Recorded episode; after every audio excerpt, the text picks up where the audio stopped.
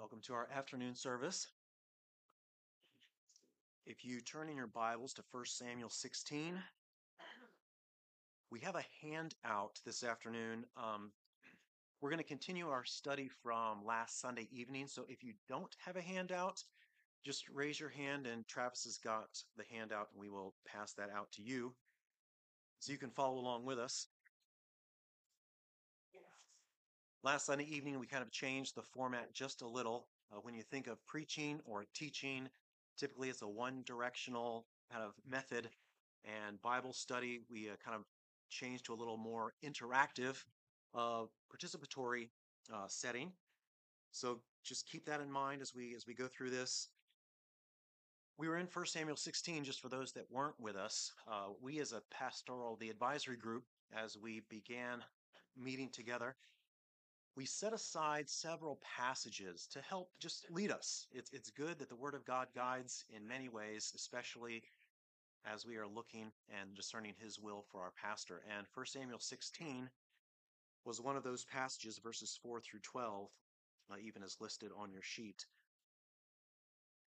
So as we look through it, um, just really quickly, if you want to fill in those blanks, uh, you can review those that those that were with us last Sunday. Whenever we studied the Bible, a few things we should look at. We ask some questions.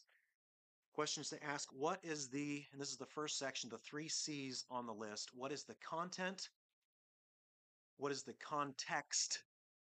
And kind of, are there any cross references in Scripture? So when we read the passage, we say, what's the content of the passage? And then certainly, where does it fall in Scripture? What's the context? And maybe there are other passages that we will cross reference to kind of see what God has to say about that passage. And that's just to understand what's there. And as we study the Scripture, of course, it's not just for gleaning information, but are there any, uh, point number two on the first front side, the, the three P's, are there any precepts are there any principles and are there any patterns that I should be looking at, I should be observing? And help help me out. What are the precepts? Those that were here last night or those that those that are here this morning? What's a precept when we look? A foundational truth. A command. So when you see in scriptures, thou shalt, thou shalt not, precept. So we we're looking for those very specific things, but then also principles. Not everything is a thou shalt, thou shalt not. I think of the book of Proverbs, lots of, well, Proverbs, lots of instruction, but more um, principle in nature. And then finally, uh, the patterns in Scripture. Certainly, a topical type of study, you see lots of verses that might help form a pattern about a way of thinking, or you can think of an example right? Jesus is our example. He's a good pattern to follow. So, are there patterns that I see in Scripture? And then that last one how do I make application? So, we don't study the Bible just for information purposes, just to glean knowledge, but really to apply to our lives. And without uh, spending a lot of time just to bring everyone up to speed, we, we looked at, in the backside of your sheet, just for those that are new from last Sunday evening, this is simply here as a tool. Everybody kind of works with their Bibles a little differently. They'll mark, they'll, they'll pencil, they'll underline, highlight. But feel free to take this sheet. It's got the text in front of us. If you want to underline, highlight, circle as we read through, as you think of certain things, jot down some notes, and that way you won't necessarily um, mark up your Bible that you didn't want to in the first place. So that's a tool for us.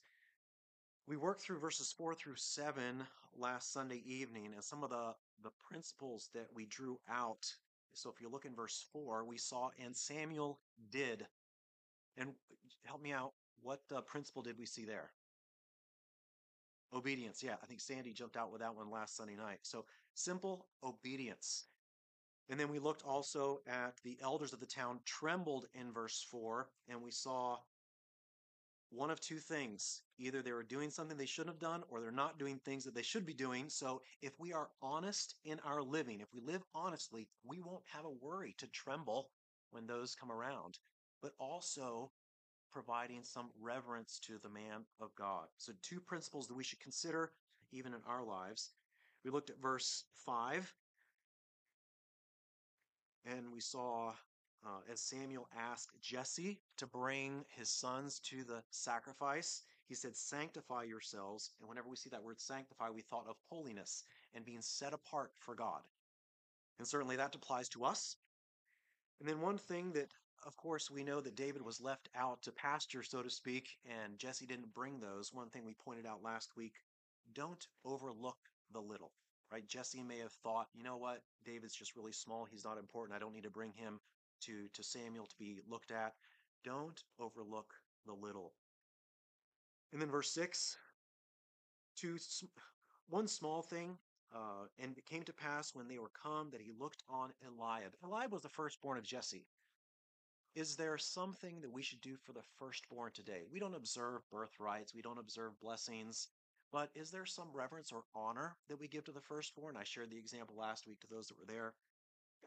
And then verse number six, when Eliab comes, surely the Lord's anointed is before him. And we looked at that word surely when Samuel saw Eliab, Eliab wasn't God's choice. Although how confident and excited he was, and we brought out that principle, confident exuberance doesn't necessarily mean the correct choice. And we certainly refreshed that with our context of looking for a pastor discerning God's will. And a few things we saw in verse 7 But the Lord said unto Samuel, Look not on his countenance or on the height of his stature, because I have refused him. For the Lord seeth not as man seeth. For man looketh on the outward appearance, but the Lord looketh on the heart. And I wrote down a few things. Don't necessarily look on the external, right? Don't be distracted with the external because God's looking on the heart. We might see the external, and we saw last week that uh, even in verse 12, it's not that we throw away the external, because that's important too, because as God shows the beautiful countenance in verse 12 that David resembled, that David showed, we don't necessarily throw out the external, but that's not the only thing we should be considering. So don't be distracted with the external. We looked at a couple of wrong applications. You know, if it if it looks good, maybe it's bad, right?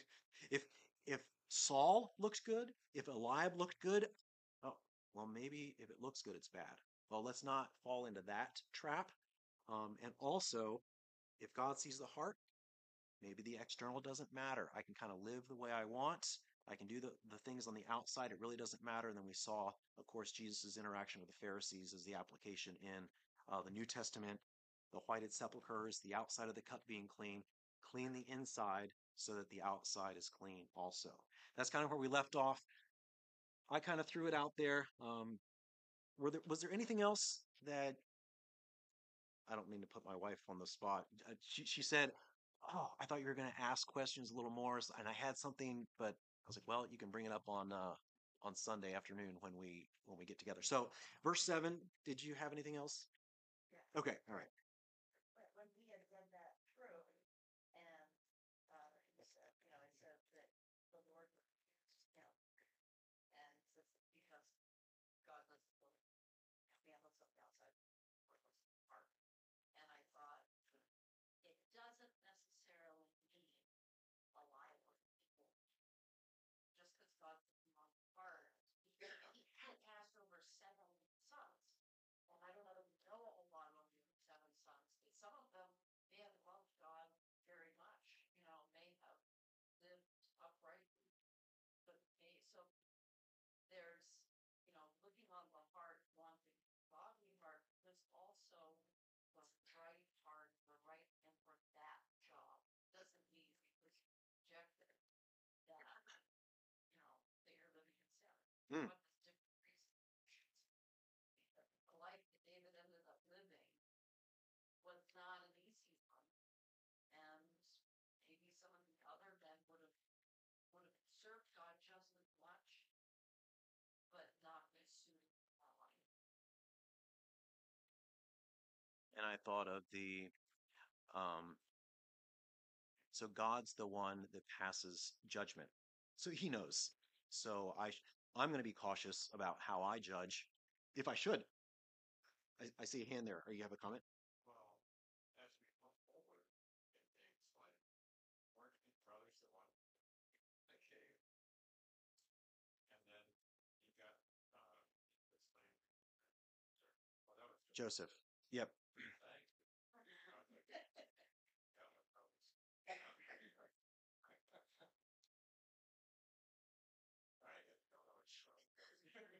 Um, yeah, so just last uh just to that point though, they didn't have so Eliab, Abinadab, and Shammah, they were the ones that were out in battle when David comes and they didn't have a good reception to David when he came. It's like, what are you doing out here? Why'd you leave the sheep? Are, are you just here to well, I can't remember the phrase, but basically for for a personal view of the battle, um, is your heart right? You know, things like that. So they were questioning him. So that might give a, a small small glimpse into into his brothers. Good. Anything else on verse seven? All right. Let's look at. Uh, I'm going to read eight through ten because very similar things. So, verse 8 Then Jesse called Abinadab and made him pass before Samuel, and he said, Neither hath the Lord chosen this. Then Jesse made Shammah to pass by, and he said, Neither hath the Lord chosen this. Again, Jesse made seven of his sons to pass before Samuel, and Samuel said unto Jesse, The Lord hath not chosen these. So, certainly the content, we get the rest of the brothers that are bring, being brought before Samuel, and Samuel saying, God's not accepting any of them. And so all six of them, all seven of them, yeah, all seven of them come. Any precepts, right? Our, our three P's, are there any precepts? Are there any thou shalt or thou shalt nots we should uh, pick up on this?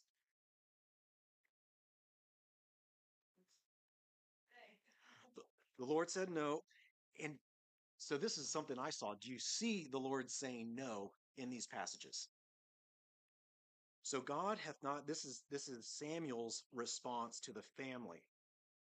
So he's listening in, in some form or fashion God communicates to Samuel. This this is how I observed right the scripture. It's like if I had a red letter Old Testament, I wouldn't have any red letters. I wouldn't say thus saith the Lord. God said, "No, he I have not chosen so and so." So behind the scenes somehow he's talking to Samuel in some form or fashion and now Samuel says, "No, he hasn't been chosen." Listening is a is a big part of this. So if we listen to God. This is behind the scenes. We have to listen. God's going to communicate, but we have to listen. Is there any application for us in the context of seeing what God has for us in the future? Listening to God? Yes. Yes. Okay.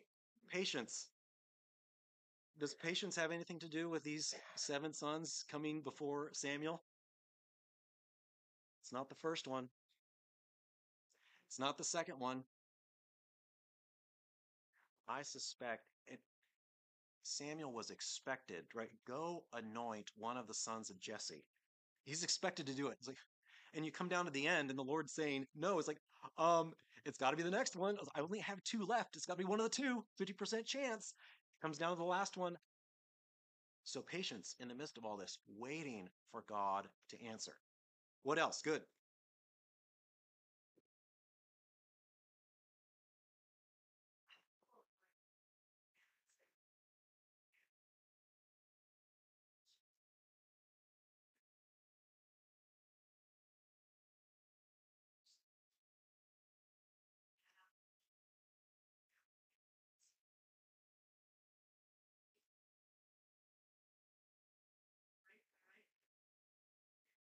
Correct. So a good example, and okay, it's coming in verse 11. So let's let good.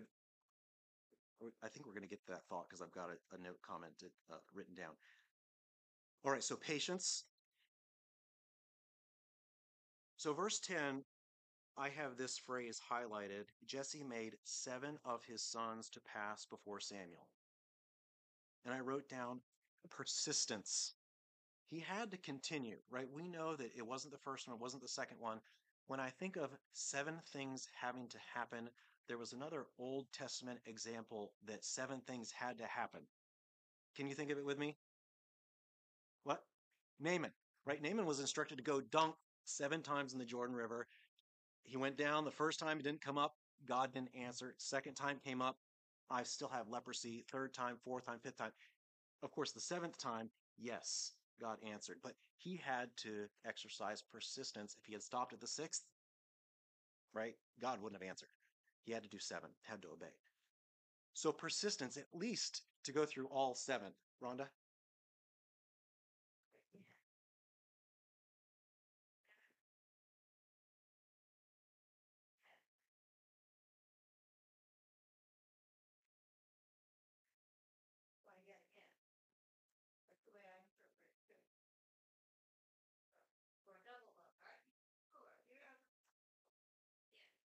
Correct. And if, if that's truly what happened, if they got through the first time, it's like, maybe I wasn't listening carefully enough. Maybe God did say something, but I didn't say it, so we passed again. And God still said, right, you weren't the ones. Good. Um, Jesse only, we pointed this out a little bit where um, don't uh, don't forget the little, right? David was off tending sheep. Jesse knew he had more than seven sons. And yet when Samuel said, "Come sanctify the, your your sons," he only brought seven of them. He only surrendered seven of them. And I wrote down surrendering all. Surrendering all. I'm not going to judge what what the uh yeah, I'm not going to impose like negative thoughts on Jesse, but for application for us, if this is what happened, we should surrender all right to God. Don't hold off something, but we, we should surrender all.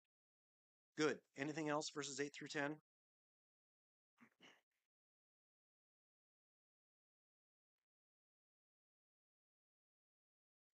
Go ahead. Yeah, that's the, no, applying all these professional research. It take a lot of years and it's seven. It's a no, it's a no, no. But isn't that what we should potentially be? I'm not saying it is, but isn't that the encouragement in Scripture, though, that we should be ready? We should be ready to potentially have to just wait on the Lord. Yes, I think so. Early on, um, God may answer early. It may take seven, 70 times seven. I don't even want to use that word. Um, but if, if you had to prepare for the long haul, it's like that type of aspect. It's like, what do we do if we if we were multiple months more right without a pastor? How do we prepare? Do we just keep keep trusting? Oh, Lori.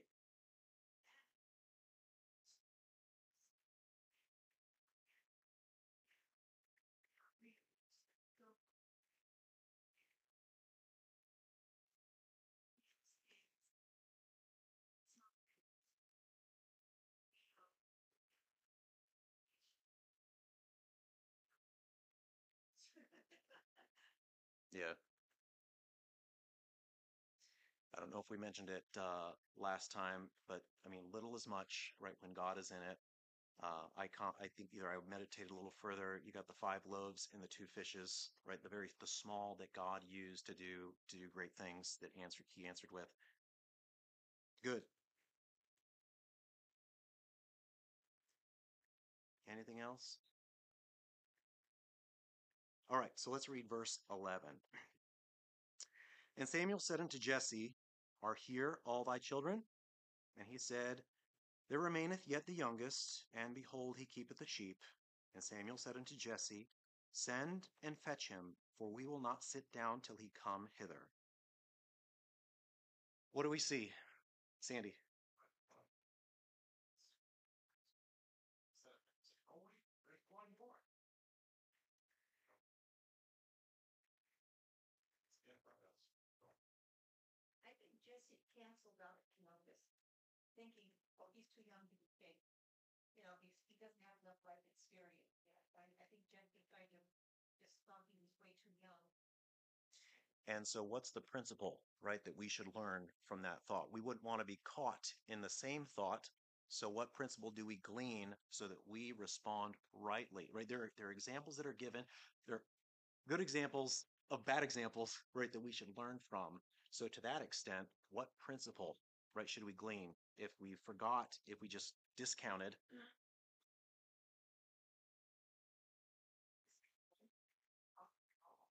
Yeah, right. Surrendering all. And even I thought of that whole if we don't need the eighth, the eye says to the hand, I have no need of thee. You know, Jesse says, Ah, I don't need to bring the youngest in. No, right? Everyone's a part of the family. Don't don't miss out, right? We're all we're all members of the body. Rhonda.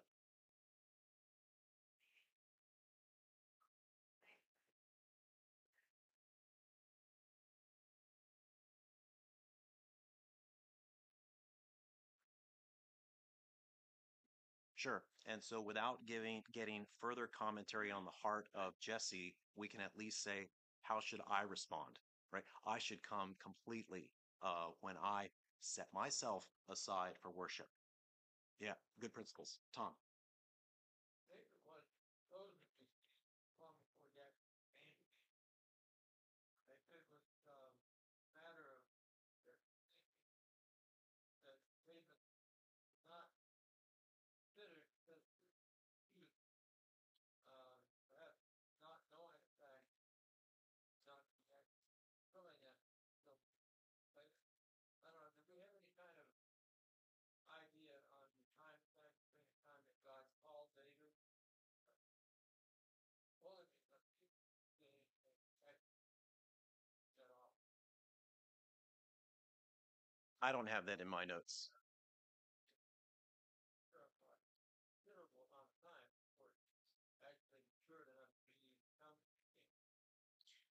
Um, a, a safe, at least a couple of years.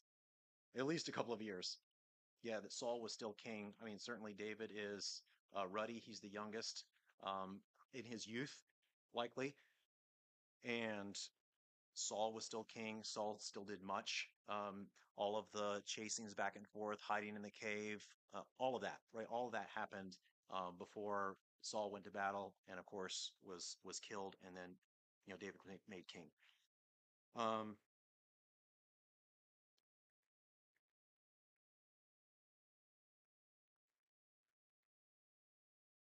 did you have any other thoughts, Tom?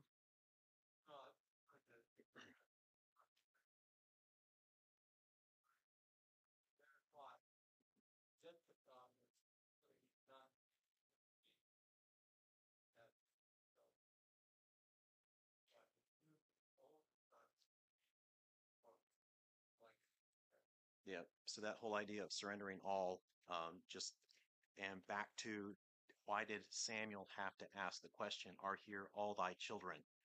Um, you know, Jesse certainly should have. If you're going to anoint one of my sons, bring them all to the table. There are a couple of. You? Nope. I, I'm still in verse 11. Uh, what? Do you have a thought? Yeah, but I'll be back on, I'll-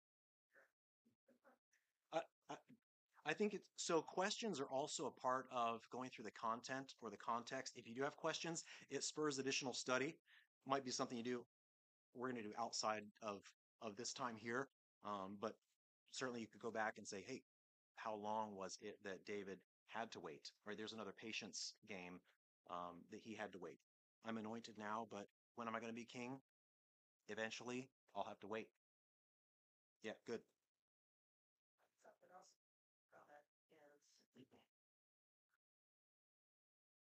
God would make his will happen even if man finds things way. You know, he was born, bring all her sons. And he excluded someone. But that's the one that God wanted. And God still worked in a way to bring those one. And, you know, you think of um, Daniel, no, no, Joseph, no. Joseph obviously had significant administrative skills. Um, and when he is rotting in prison, I'm sure there's temptation there of, of knowing that he, he has kids that are just not be, and have never been and yet God, you know, if that's the one God wants, it doesn't matter what man does try to stand in the way. God will put that person in his Yep. Which should give us uh, confidence in our Savior and in His choices and in His time. All of this probably working together, patience as well. I took away a couple of things um, from this passage as well. So, Samuel, I didn't go back and look. So, two scenarios that I thought either Samuel was aware there was an eighth son or Samuel was not aware there was an eighth son.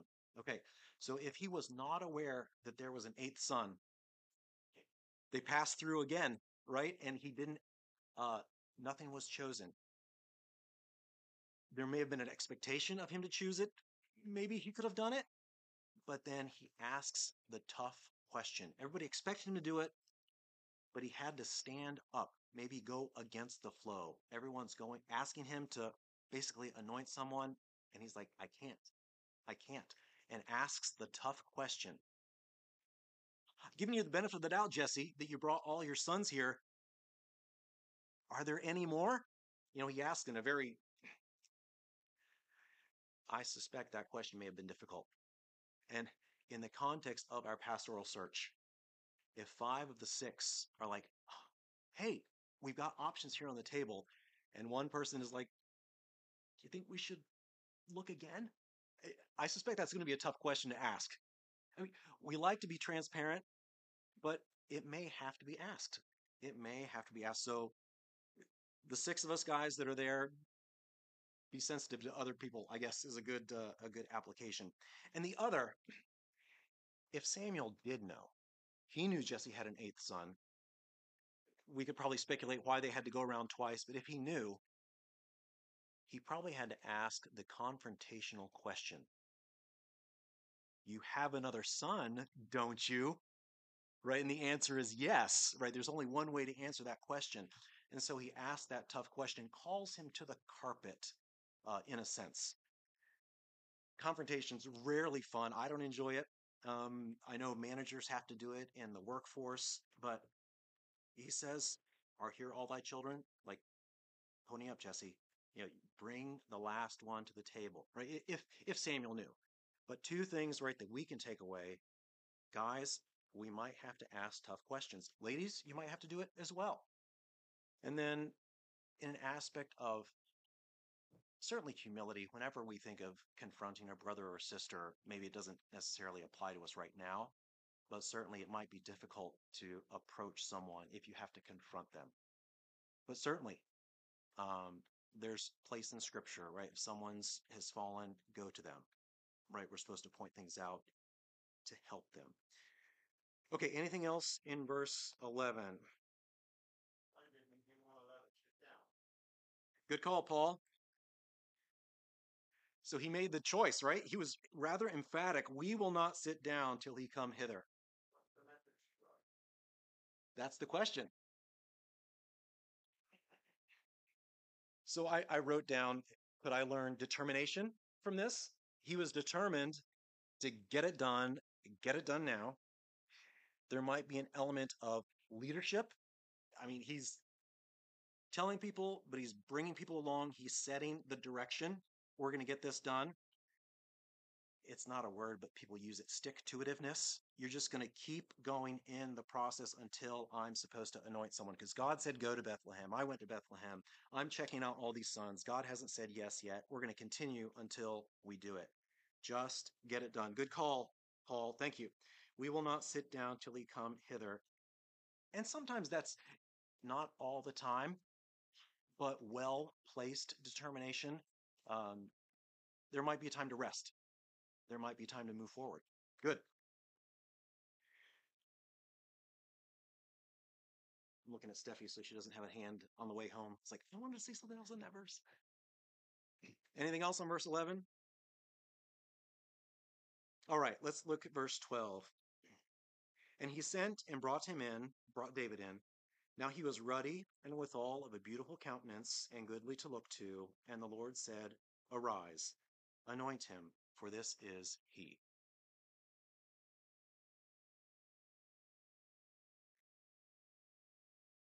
Anything?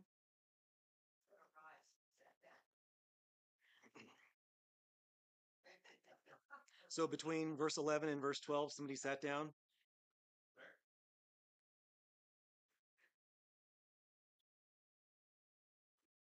No, how knew that it was David. The, that's correct. Well, it, it, it,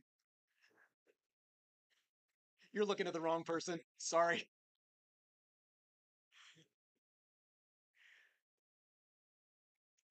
So even to ask questions like that to glean, God may answer in different ways. Uh, Samuel probably had to be wi- ready to see, ready to listen. We should be doing the same. We should be doing the same. Are we going to hear an audible call? Likely not. Likely not, because prophecies have ceased. Um,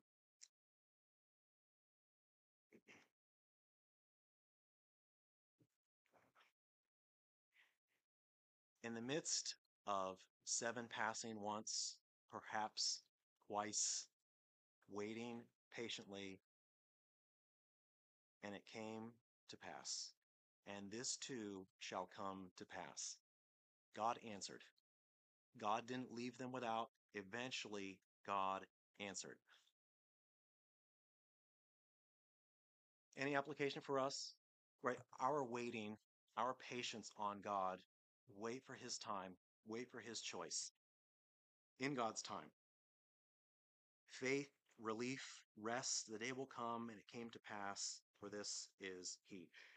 It's almost like that same feeling, for lack of a better word, this morning when there was a more excellent way and in all the, in all the gifts love right? Focus on love. So in all the waiting god made the selection. And so right? They could rest. Uh, samuel could anoint. What else? Anything else? Lori Well, it's, it was, you know, some, some should be just be. Fun, right, yeah, right. Right. Mm.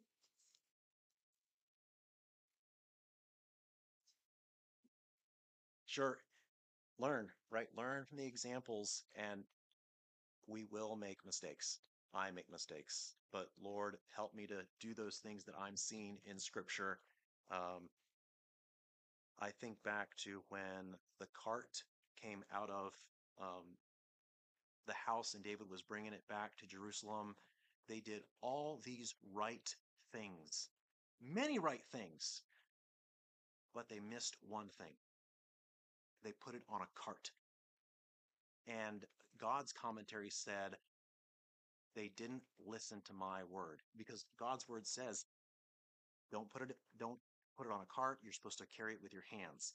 So what are we we should glean as much as we can from scripture to avoid right the mistakes of the past. Good. Tom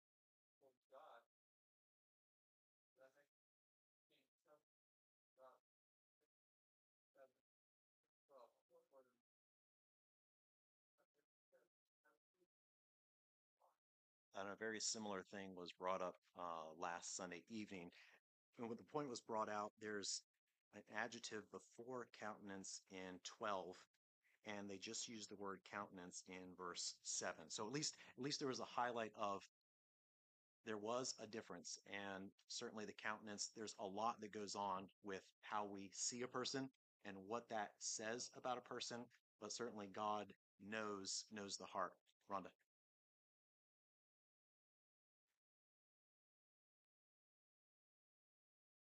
the object of coveting yep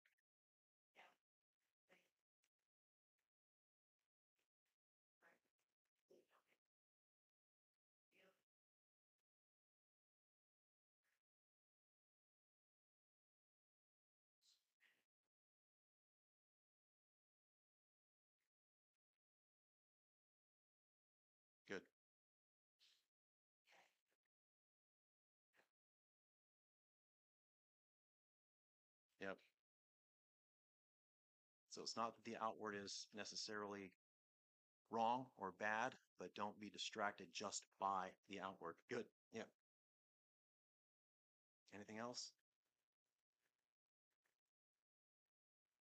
All right. And as I challenged uh, the people last Sunday evening in our context, and this verse, this passage came out because we're in the midst of our, our pastoral search. Think of how we can apply that uh, to our lives. It certainly, um, don't be distracted by the external. Even in the midst of our excitement of a given candidate or option, that that excitement necess- doesn't necessarily mean it's the correct choice. Certainly, consider the internal. Don't be distracted by the external. We might have to be persistent in in the options that come before us, and certainly be uh, men, be ladies of integrity. We might have to stand for what what isn't easy to stand for. Maybe ask questions that aren't easy to ask. Thoughts, comments? No. All right. So the Bible's full of precepts, principles, and patterns. We just have to look, whether it's this passage or other passages that we we look at. I mentioned that sometimes in the oddest of places, we're looking at David's anointing, but there are principles that come out that we might be able to apply even during our pastoral search. So it's our choice to see, our choice to respond rightly and ask, Lord, what would you have me do? Father, thank you for our Bible study. Um, I ask that as we see things, that we would respond rightly to them. And now I ask as we have a song and then we'll go into our family time, that you would bless our time then even